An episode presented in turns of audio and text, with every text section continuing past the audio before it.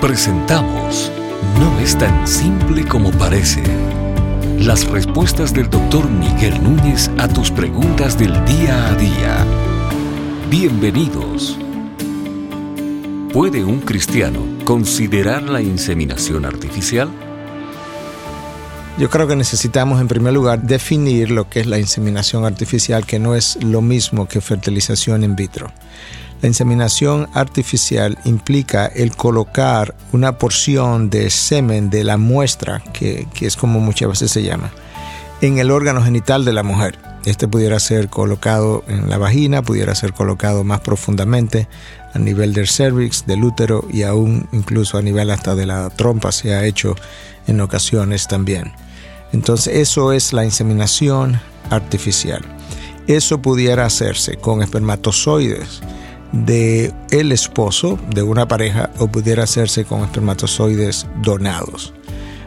Nosotros pensamos que para un cristiano, él necesita pensar todo el tiempo en diseño. El diseño de Dios es la concepción de una criatura como fruto de la unión del espermatozoide del esposo con el óvulo de la mujer, de la esposa.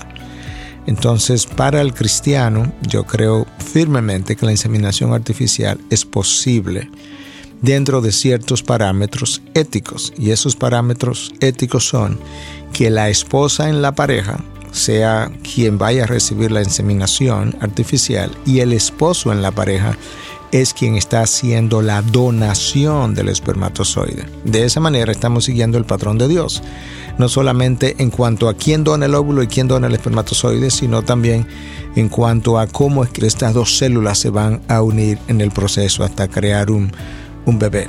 Ahí no habría ninguna violación de principios éticos.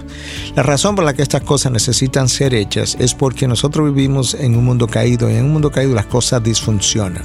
El corazón disfunciona, la tiroides disfunciona, el páncreas disfunciona, los ojos cuando necesitan lentes están disfuncionando y de esa misma manera los espermatozoides pueden disfuncionar, la mujer puede no ovular correctamente y nosotros sabemos hoy en día que por razones no muy bien entendidas, incluso la cantidad de espermatozoides por milímetro cúbico de muestra en los hombres en Estados Unidos, por ejemplo, ha disminuido en los últimos 15 años significativamente. Solía ser en el pasado reciente, que 1 milímetro cúbico de muestra de un hombre podía tener entre 50 y 100 millones de espermatozoides. Eso al día de hoy ha bajado como un 50%. Se estima que eso quizás tenga algo que ver con el estrés, quizás tenga algo que ver con algo tóxico en la alimentación o en el ambiente. No está claro, pero esa reducción ha producido entonces una disminución de la fertilización.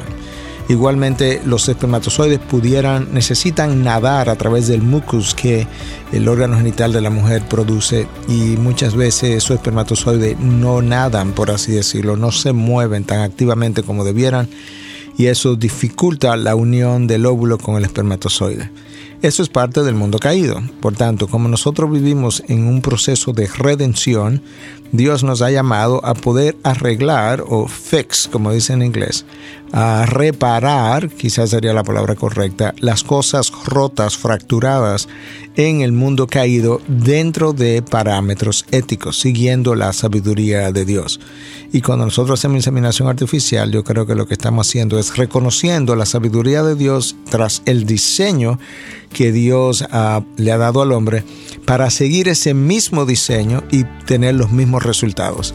Yo creo que esa es como nosotros tenemos que pensar en muchos de los asuntos bioéticos que tenemos que manejar hoy en día, que en el pasado no teníamos ni siquiera que pensar en ellos porque no eran parte de la vida, de la cotidianidad de nuestro diario vivir, pero lo son hoy, fruto del avance de la tecnología, y lo son hoy también porque la sociedad se ha ido desvalorizando y quiere hacer hoy muchas cosas que en el pasado serían impensables. Y yo creo que eso nos ayuda entonces un poco a pensar en términos de la fertilización, cómo debiera ser y cómo no debiera ser.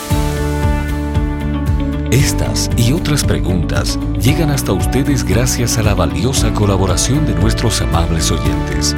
Si deseas compartir con nosotros tus consultas e inquietudes, visita nuestra página de internet integridadysabiduria.org. Gracias por tu gentil atención y será hasta la próxima.